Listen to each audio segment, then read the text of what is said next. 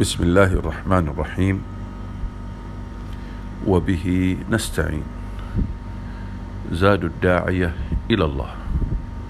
فضيلة الشيخ محمد بن صالح العثيمين رحمه الله. أعده فهد بن ناصر السليمان. بسم الله الرحمن الرحيم. إن الحمد لله نحمده ونستعينه ونستغفره ونتوب إليه ونعوذ بالله من شرور أنفسنا ومن سيئات أعمالنا. من يهده الله فلا مضل له ومن يضلل فلا هادي له وأشهد أن لا أن لا إله إلا الله وأشهد أن لا إله إلا الله وحده لا شريك له وأشهد أن محمدا عبده ورسوله. أرسله الله تعالى بالهدى ودين الحق ليظهره على الدين كله فبلغ الرسالة وأدى الأمانة ونصح الأمة وجاهد في الله حق جهاده وترك أمته على محجة بيضاء ليلها أو ليلها كنهارها لا يزيغ عنها إلا هالك. فصلوات الله وسلامه عليه وعلى آله وأصحابه ومن تبعهم بإحسان إلى يوم الدين. وأسأل الله عز وجل أن يجعلني وإياكم من أتباعه باطنا وظاهرا وأن يتوفانا على ملته وأن يحشرنا في زمرته وأن يدخلنا في شفاعته وأن يجمعنا به في جنات النعيم مع الذين أنعم الله عليهم من النبيين من النبيين والصديقين والشهداء والصالحين. أما بعد فيا أيها الأخوة فأيها الأخوة أما بعد فأيها الأخوة إنه ليسرني أن ألتقي بإخواني المسلمين هنا وفي مكان آخر يرجى منه الخير وفي أي مكان آخر يرجى منه الخير. ونشر هذا الدين لأن الله تعالى أخذ على كل من أعطاه علما أخذ عليه ميثاقا بما أعطاه من العلم. أن يبينه للناس ولا يكتمه كما قال الله تعالى وإذ أخذنا وإذ أخذ الله وإذ أخذ الله ميثاق الذين أوتوا الكتاب لتبيننه للناس ولا تكتمونه لتبيننه للناس ولا تكتمونه. سورة آل عمران الآية 187 وهذا الميثاق الذي أخذه الله ليس وثيقة تكتب ويشاهدها الناس ولكنها وثيقة تعلم بما أعطى الله صاحبها من العلم. فإذا أعطاه فإذا أعطاه العلم فإن هذه هي الوثيقة التي واثق الله بها هذا الرجل أو هذه المرأة التي أعطاها الله علما فعلى كل من عنده علم أن يبلغ ما علمه من شريعة الله سبحانه وتعالى في أي مكان وفي أي مناسبة. أيها الأخوة إن موضوع محاضرتنا هذه زاد الداعية إلى الله عز وجل والزاد لكل مسلم هو ما بينه أو ما بينه الله عز وجل في قوله وتزودوا فإن خير الزاد التقوى والزاد لكل مسلم هو ما بينه الله عز وجل في قوله وتزودوا فإن خير الزاد التقوى سورة البقرة الآية 197 فزاد كل مسلم هي تقوى الله فزاد كل مسلم هي تقوى الله عز وجل التي كرر الله تعالى ذكرها في القرآن آه، مرارا آه، وثناء على من قام بها وبيانا آسف آه، فزاد كل مسلم هي تقوى الله عز وجل التي كرر الله تعالى ذكرها في القرآن أمرا وثناء على من قام بها وبيانا لثوابه. وغير ذلك من أساليب الكلام. وسارعوا إلى مغفرة من ربكم وجنة عرضها السماوات والأرض وعدت للمتقين الذين ينفقون في السراء والضراء والكاظمين الغيظ والعافين عن الناس والله يحب المحسنين.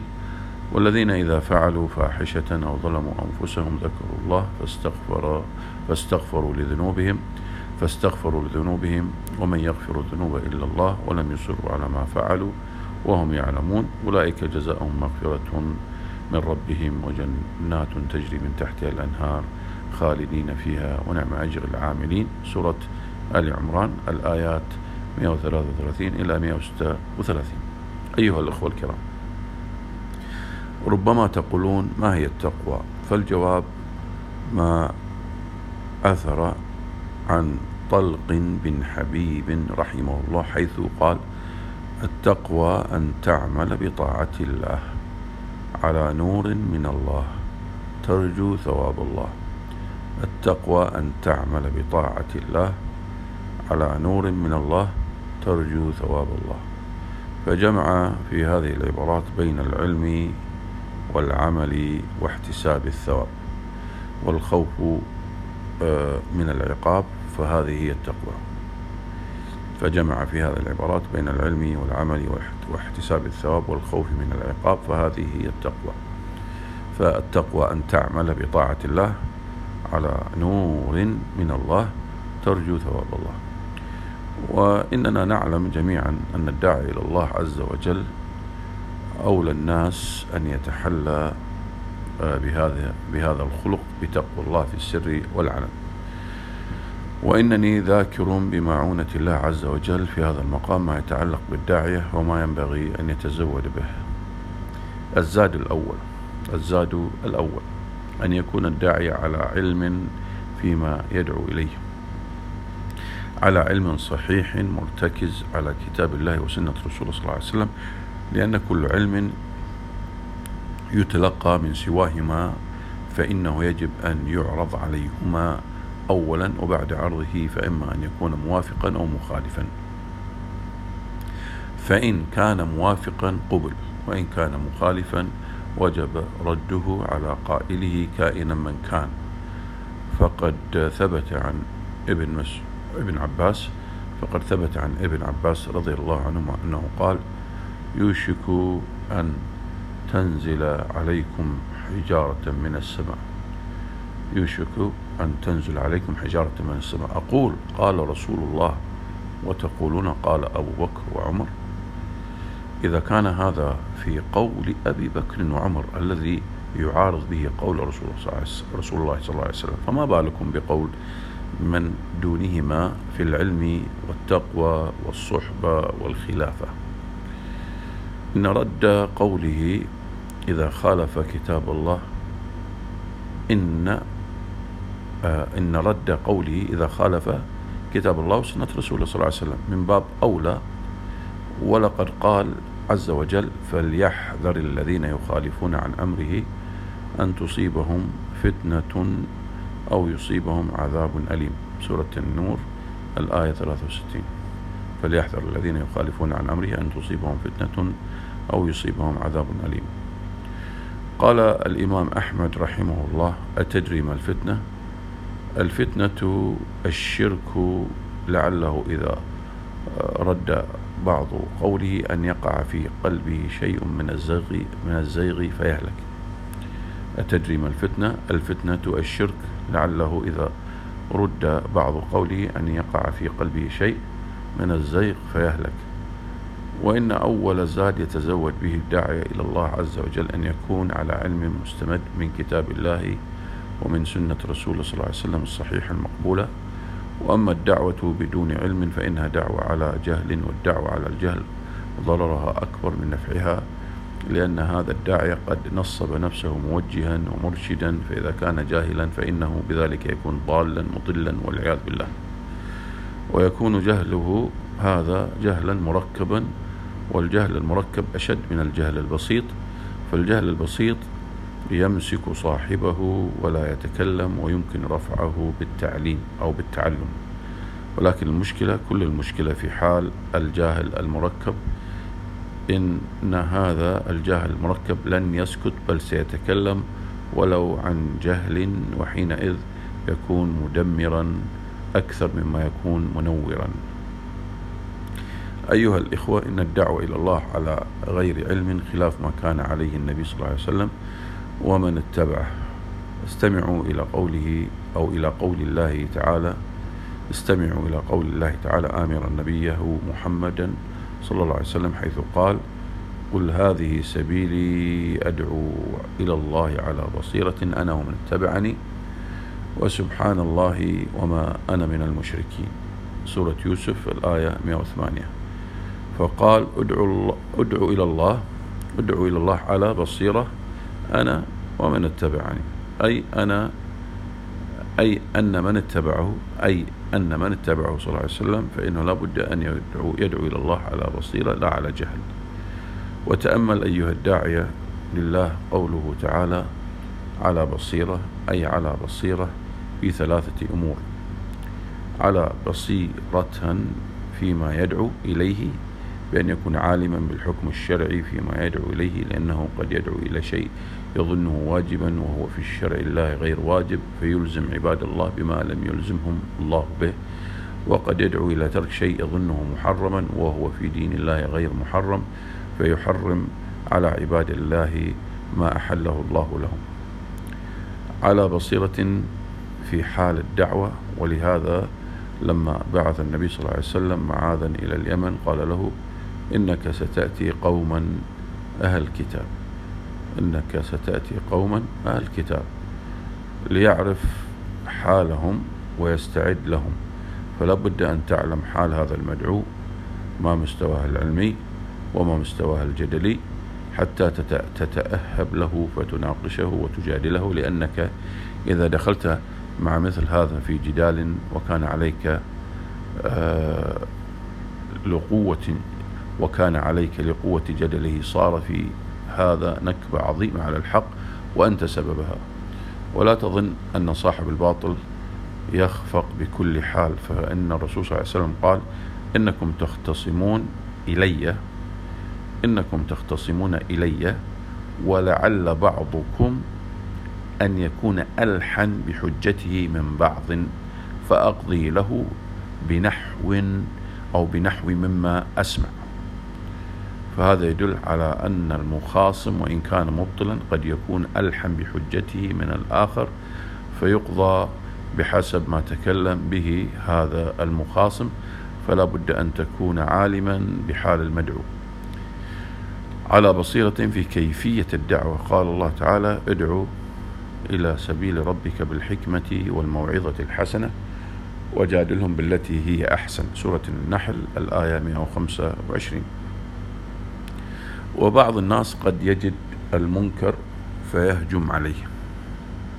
ولا يفكر في العواقب الناتجة عن ذلك إلا بالنسبة له وحده. ولكن بالنسبة له ولنظرائه من الدعاة إلى الحق لذا يجب على الداعية قبل أن يتحرك أن ينظر إلى النتائج ويقيس. قد يكون في تلك الساعة ما يطفئ لهيب غيرته بما صنع لكن سيخمد هذا الفعل نار غيرته وغي وغيرة غيره في المستقبل. آه قد يكون في المستقبل القريب دون البعيد لهذا أحث إخواني الدعاة على استعمال الحكمة والتأني والأمر أن تأخذ قليلا لكن العاقبة حميدة بمشيئة الله تعالى. وإذا كان هذا أعنى وإذا كان هذا أعني تزود الداعي بالعلم الصحيح المبني على كتاب الله وسنة رسول الله صلى الله عليه وسلم هو مدلول النصوص الشرعية. فإنه كذلك مدلول العقول الصريحة التي ليس فيها شبهات ولا شهوات لأنك كيف تدعو إلى الله عز وجل وأنت لا تعلم طريق الطريق الموصل إليه ولا تعلم شريعته كيف يصح أن تكون داعية. فإذا لم يكن الإنسان ذا علم فإن الأولى به أن يتعلم أولا ثم يدعو ثانيا. قد يقول قائل هل قولك هذا يعارض قول النبي صلى الله عليه وسلم بلغوا عني ولو آية. فالجواب لا لأن الرسول صلى الله عليه وسلم يقول بلغوا عني. إذا فلا بد أن يكون ما نبلغه عن ما نبلغه ما نبلغه قد صدر عن رسول الله صلى الله عليه وسلم. هذا هو ما نريده ولسنا عندنا ولسنا عندما نقول إن الداعيه محتاج إلى العلم لسنا نقول إنه لا بد أن يبلغ شوطا بعيدا في العلم ولكننا نقول لا لا يدعو إلا بما يعلم فقط ولا يتكلم ولا يتكلم بما لا يعلم. الزاد الثاني أن يكون الداعية صابرا على دعوته صابرا على ما يدعو إليه صابرا على ما يعترض دعوته صابرا على ما يعترضه هو من الأذى أن يكون صابرا على الدعوة أي مثابرا عليها أن يكون صابرا على الدعوة أي مثابرا عليها لا يقطعها ولا يمل بل يكون مستمرا في دعوته إلى الله بقدر المستطاع وفي المجالات التي تكون الدعوة فيها أنفع وأب وأولى وأبلغ. وليصبر على الدعوة ولا يمل فإن الإنسان إذا طرقه الملل استحسر وترك. ولكن إذا كان مثابرا على دعوته فإنه ينال الأجر أو ينال أجر الصابرين آه، من وجه وتكون له العاقبة من وجه آخر. واستمع إلى قول الله عز وجل مخاطبا نبيه تلك من أنباء الغيب نوحيها إليك ما كنت تعلمها أنت ولا قومك من قبل. هذا فاصبر إن العاقبة للمتقين. سورة هود الآية 49 ولا بد أن يكون الإنسان صابرا على ما يعترض دعوته من معارضات ومجادلات لأن كل إنسان يقوم داعيا إلى الله عز وجل لا بد أن يعارض. وكذلك جعلنا لكل نبي عدوا من المجرمين وكفى بربك هاديا ونصيرا.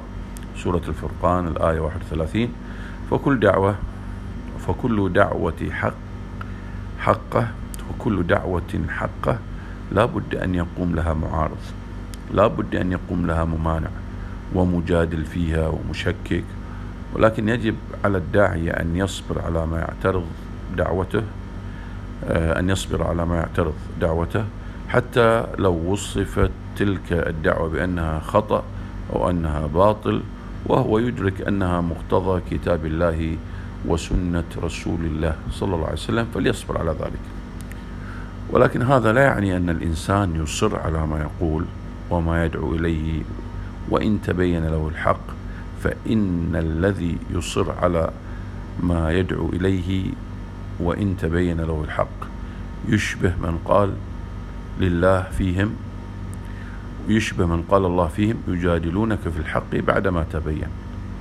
ولكن هذا لا يعني أن الإنسان يصر على ما يقول وما يدعو إليه وإن تبين له الحق فإن الذي يصر على ما يدعو إليه وإن تبين له الحق يشبه ما من قال الله فيهم يجادلونك في الحق بعدما تبين.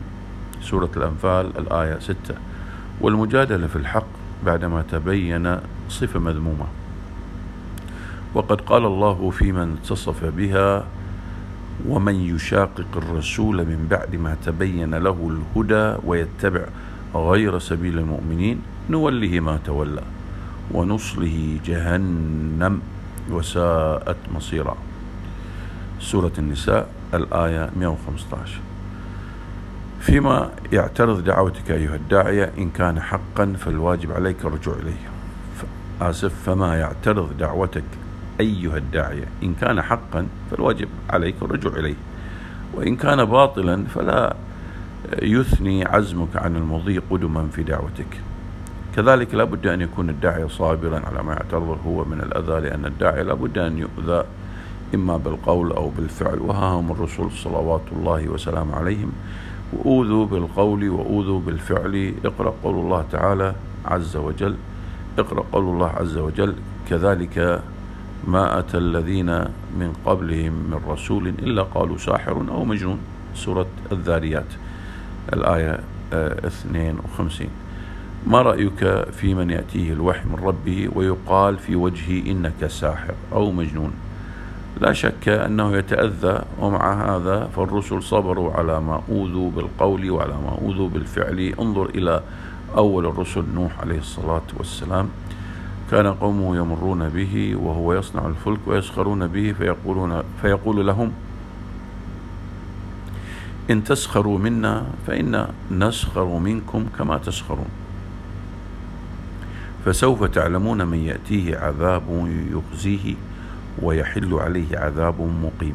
سورة هود الآيتان 38 و 39 ولم يقتصر الأمر بهم على السخرية به بل توعدوه بالقتل.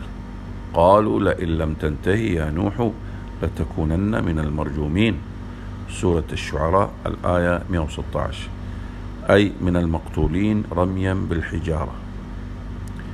هنا آه، توعد بالقتل مع تهديد بأننا قد رجمنا غيرك إظهارا لعزتهم وأنهم قد رجموا وأنهم قد رجموا آخرين وأنت منهم.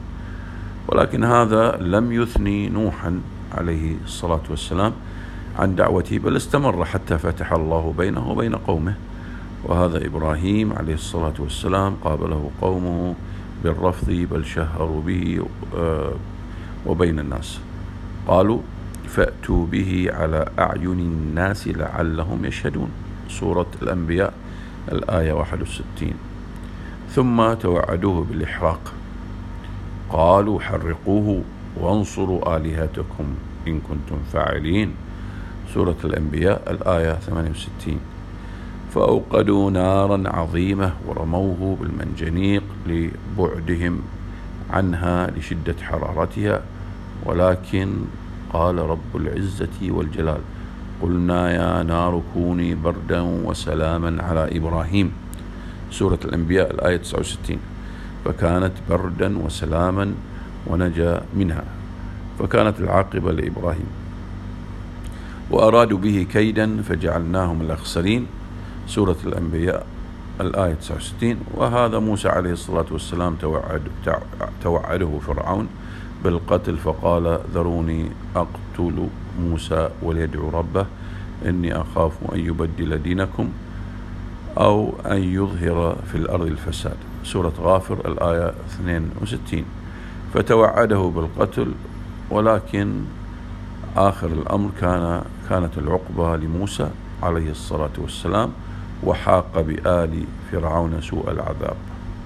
سورة غافر الآية 45 وهذا عيسى عليه الصلاة والسلام حصل له من الأذية ما حصل حتى رماه اليهود بأنه ابن بغي وقتلوه على زعمهم وصلبوه ولكن الله تعالى يقول وما قتلوه وما صلبوه ولكن شبه لهم وإن الذين اختلفوا فيه لفي شك منه ما لهم به من علم إلا اتباع الظن وما قتلوه يقينا بل رفعه الله إليه وكان الله عزيزا حكيما.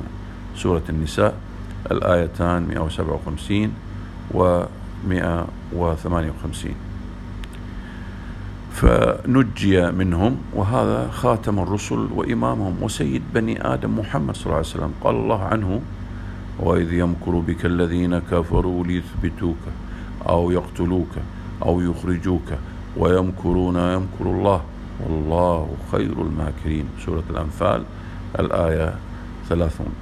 وقالوا وقالوا وقالوا يا أيها الذي نزل عليه الذكر إنك لمجنون. سورة الحجر الآية ستة. ويقولون ويقولون أئنا لتاركوا آلهتنا لشاعر مجنون.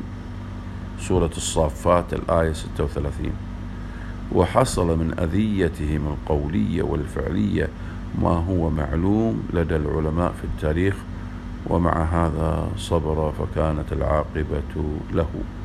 إذا فكل داعية لا بد أن يناله أذى ولكن عليه أن يصبر. ولهذا لما قال الله تعالى لرسوله صلى الله عليه وسلم إنا نحن نزلنا عليك القرآن تنزيلا. سورة الإنسان الآية 23 كان من المتوقع أن يقول الله فاشكر نعمة الله على تنزيل هذا القرآن ولكن الله قال له فاصبر لحكم ربك. فاصبر لحكم ربك.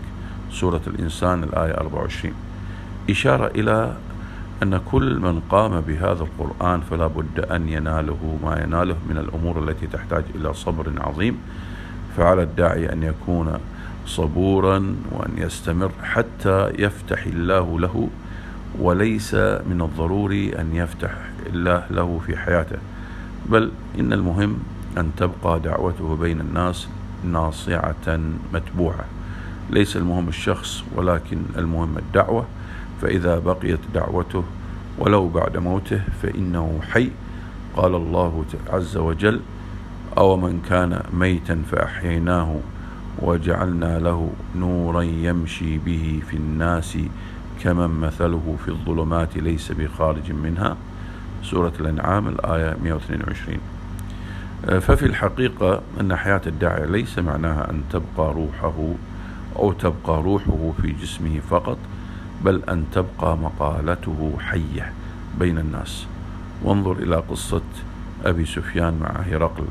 وقد وكان قد سمع.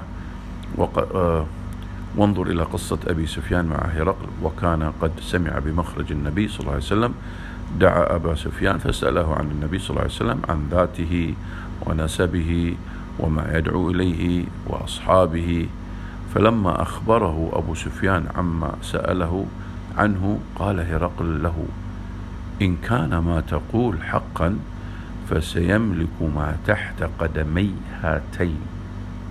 سبحان الله من يتصور أن ملكا إمبراطوريا كما يقولون يقول مثل هذا القول في محمد صلى الله عليه وسلم وهو مع ذلك لم يحرر جزيرة العرب من رق الشيطان والهوى.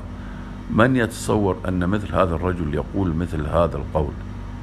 ولهذا لما خرج أبو سفيان قال لقومه لقد أمر لقد أمر أمر ابن أبي كبشة. لقد أمر أمر ابن أبي كبشة. إنه ليخافه ملك بني الأصفر. أمر يعني عظيم. أمر يعني عظم آسف. أمر يعني عظم.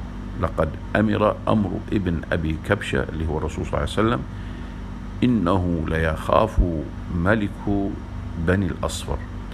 أمر يعني عظم ومنه قوله تعالى لقد جئت شيئا إمرا أي عظيما. وقد ملك النبي صلى الله عليه وسلم ما تحت قدميه هرقل بدعوته لا بشخصه لأن دعوته أتت على هذه الأرض واكتسحت الأوثان والشرك وأصحابه وملكها الخلفاء الراشدون بعد محمد صلى الله عليه وسلم ملكوها بدعوة النبي صلى الله عليه وسلم وبشريعة النبي صلى الله عليه وسلم. إذا على الداعية أن يصبر وستكون العاقبة له إذا كان صادقا مع الله سواء في حياته أو بعد مماته. قال موسى لقومه استعينوا بالله واصبروا. إن الأرض لله يورثها من يشاء من عباده والعاقبة للمتقين. سورة الأعراف الآية 128 وقال الله تعالى إنه من يتقي ويصبر فإن الله لا يضيع أجر المحسنين. سورة يوسف الآية 90 الزاد الثالث الحكمة فيدعو إلى الله بالحكمة وما وما أمر الحكمة على غير ذو الحكمة وما أمر الحكمة على غير ذي الحكمة. مرة أخرى فيدعو إلى الله بالحكمة وما أمر الحكمة على غير ذي الحكمة. الدعوة إلى الله بالحكمة ثم بالموعظة الحسنة ثم الجدال بالتي هي أحسن لغير لغير الظالم آه ثم ثم الجدال بالتي هي أحسن لغير الظالم ثم الجدل بما ليس أحسن للظالم ثم الجدل بما ليس أحسن للظالم. فالمراتب إذن أربع. قال الله تعالى أدعو إلى سبيل ربك بالحكمة والموعظة الحسنة وجادلهم بالتي هي أحسن. سورة النحل آية 125 وقال تعالى ولا تجادلوا أهل الكتاب إلا بالتي هي أحسن. إلا الذين ظلموا منهم سورة العنكبوت آه ستة الآية 46 إن الحكمة إتقان الأمور وإحكامها. إن الحكمة إتقان الأمور وإحكامها بأن تنزل الأمور منازلها وتوضع في مواضعها. ليس من الحكمة أن تتعجل وتريد من الناس أن ينقلب ينقلبوا على عن حالهم التي هم عليها إلى الحال التي كان عليها الصحابة بين عشية وضحاها ومن أراد ذلك فهو سفيه في عقله بعيد عن الحكمة لأن لأن حكمة الله عز وجل تأبى أن يكون هذا الأمر ويدلك لهذا أن محمد رسول الله صلى الله عليه وسلم هو الذي ينزل عليه الكتاب نزل عليه الشرع متدرجا حتى استقر في النفوس وكمل. آه، فرضت الصلاة في المعراج قبل الهجرة بثلاثة سنوات. وقيل سنة ونصف. وقيل خمس سنين على خلاف بين العلماء في هذا. ومع هذا لم تفرض على وضعها الآن. أول ما فرضت كانت ركعتين للظهر والعصر والعشاء والفجر وكانت المغرب ثلاثا لأجل أن تكون وترا للنهار.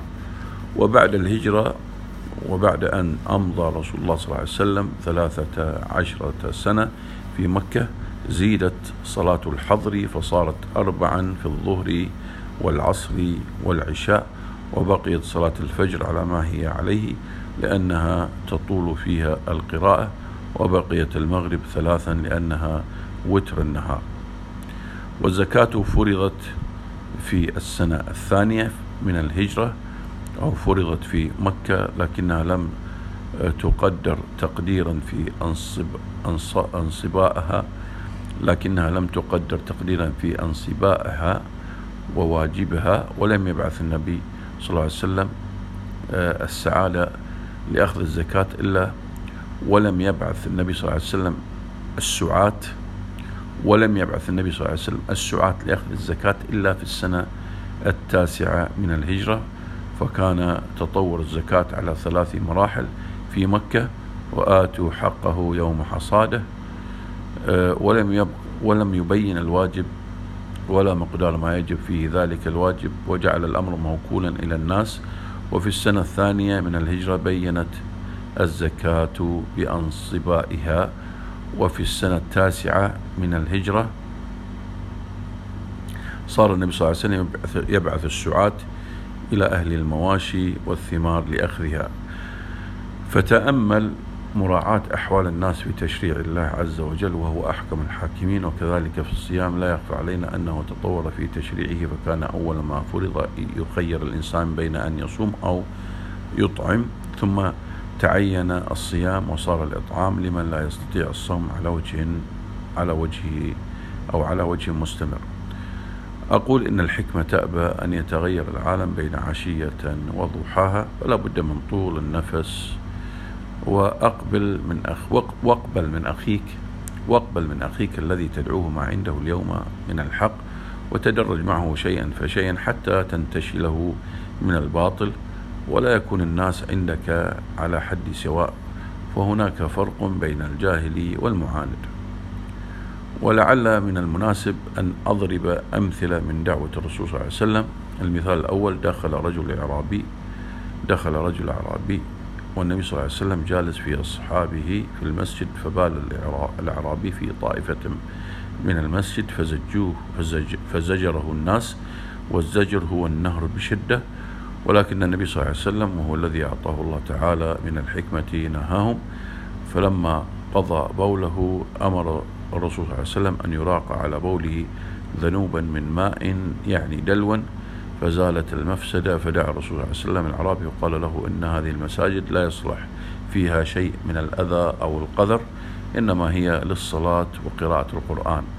أو كما قال صلى الله عليه وسلم فانشرح صدر الأعرابي لهذه المعاملة الحسنة ولهذا رأيت بعض أهل العلم نقل أن هذا الأعرابي قال اللهم ارحمني ومحمدا ولا ترحم معنا أحدا لأن محمد صلى الله عليه وسلم عامله هذه المعاملة الطيبة. أما الصحابة رضوان الله عليهم فسعوا في إزالة المنكر من غير تقدير لحال هذا الرجل الجاهل.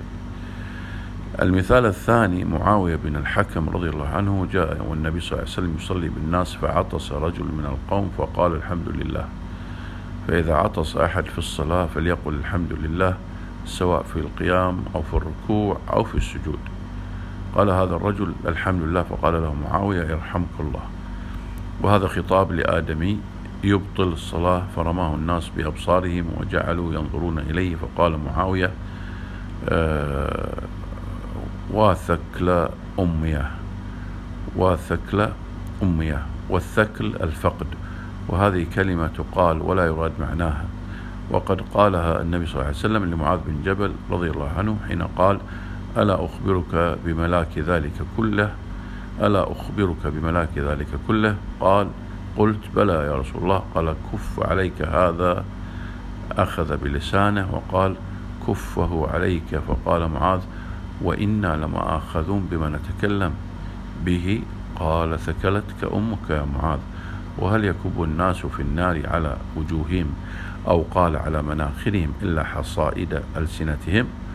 ثم مضى معاوية رضي الله عنه في صلاته فلما أتم الصلاة دعاه النبي صلى الله عليه وسلم قال معاوية رضي الله عنه والله ما رأيت معلما أحسن تعليما منه. اللهم صل وسلم عليه. والله والله آسف والله ما كهر كهرني ولا نهرني. والله ما كهرني ولا نهرني. وإنما قال إن هذه الصلاة لا لا يصلح فيها شيء من كلام الناس إنما هي التسبيح والتكبير وقراءة القرآن. أو كما قال صلى الله عليه وسلم انظر إلى الدعوة المحببة إلى النفوس يقبلها الإنسان وينشرح بها, بها صدره. ونأخذ من الحديث من الفوائد الفقهية أن من تكلم في الصلاة وهو لا يدري أن الكلام يبطل الصلاة فإن صلاته صحيحة. المثال الثالث جاء رجل إلى النبي صلى الله عليه وسلم فقال يا رسول الله هلكت. قال ما أهلكك؟ قال وقعت على امرتي في رمضان وأنا صائم. فأمره النبي صلى الله عليه وسلم أن يعتق رقبة فقال لا أجد. ثم أمره أن يصوم شهرين متتابعين. قال لا أستطيع. ثم أمره أن يطعم ستين, ستين مسكينا فقال لا أستطيع. فجلس الرجل فأتى النبي صلى الله عليه وسلم بتمر فقال خذ هذا فتصدق به. ولكن الرجل طمع في كرم النبي صلى الله عليه وسلم الذي هو أعظم كرم لمخلوق فإن رسول الله صلى الله عليه وسلم أكرم الناس. فقال الرجل أعلي أعلى أفقر مني؟ يا رسول الله والله ما بين لابتيها والله ما بين لابتيها. أهل بيت أفقر مني. فضحك النبي صلى الله عليه وسلم حتى بدت أنيابه أو نواجذه.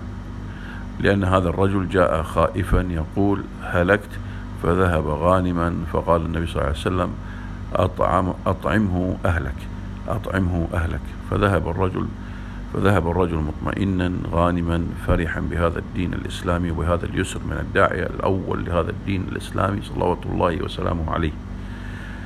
المثال الرابع ولننظر كيف عامل عام عامل النبي صلى الله عليه وسلم مرتكب الإثم رأى النبي صلى الله عليه وسلم رجلا في يده خاتم ذهب فنزعه النبي صلى الله عليه وسلم بيده الكريمة وطرحه في الأرض وقال يعمد أحدكم إلى جمرة من نار فيضعها في يده. فالنبي صلى الله عليه وسلم لم يعامله معاملة الأولين بل نزعه من يده وطرحه في الأرض.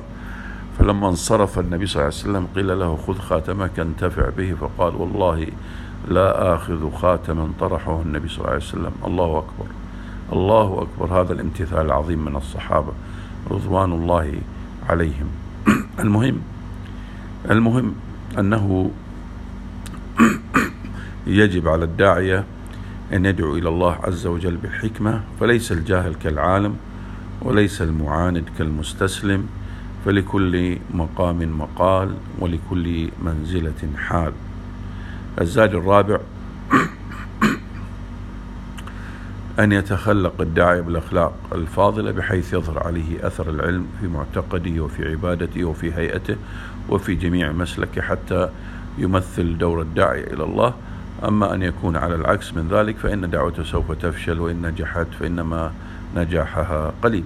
فعلى الداعية أن يكون متخلقا بما يدعو إليه من عبادات أو معاملات أو أخلاق وسلوك حتى تكون دعوته مقبولة حتى لا يكون من أول من تسعر بهم النار. أيها الأخوة إننا إذا نظرنا إلى أحوالنا وجدنا أننا في الواقع قد ندعو إلى شيء ولكننا لا نقوم به وهذا لا شك أنه خلل كبير. اللهم لا اللهم إلا أن يحول بيننا وبينه النظر إلى ما هو أصلح. لأن لكل مقام مقال. فالشيء الفاضل قد يكون مفضولا لأمور تجعل المفضول راجحا ولهذا كان الرسول صلى الله عليه وسلم يدعو إلى بعض الخصال ولكنه يشتغل أحيانا بما هو أهم منها وربما يصوم حتى يقال لا يفطر ويفطر حتى يقال لا يصوم. أيها الأخوة إنني أريد من كل داعية أن يكون متخلقا بالأخلاق التي تليق بالداعية حتى يكون داعية حقا حتى يكون داعية حقا وحتى يكون قوله أقرب إلى القبول. الزاد الخامس أن يكسر الداعي الحواجز التي بينه وبين الناس. لأن كثيرا من إخواننا الدعاة إذا رأى قوما على منكر قد تحمله الغيرة وكراهة هذا المنكر على أن لا يذهب إلى هؤلاء ولا ينصحهم. وهذا خطأ وليس من الحكمة أبدا بل الحكمة أن تذهب وتدعو وتبلغ. وترغب وترهب ولا تقل هؤلاء فسقا لا يمكن أن أمشي حولهم. إذا كنت أنت أيها الداعي المسلم لا يمكن أن تمشي حول هؤلاء ولا أن تذهب إليهم لدعوتهم إلى الله. فمن الذي يتولاهم؟ أيتولاهم أحد مثلهم؟ أيتولاهم قوم لا يعلمون؟ أبدا. ولهذا ينبغي للداعي أن يصبر. وهذا من الصبر الذي ذكرناه سابقا. أن يصبر أو يصبر نفسه ويكرهها وأن يكسر الحواجز بينها وبين الناس حتى يتمكن من إيصال دعوته إلى من هم في حاجة إليها. أما أن يستنكف فهذا خلاف ما كان الرسول صلى الله عليه وسلم يفعله والنبي صلى الله عليه وسلم كما هو معلوم كان يذهب في أيام منى إلى المشركين في أماكنهم ويدعوهم إلى الله.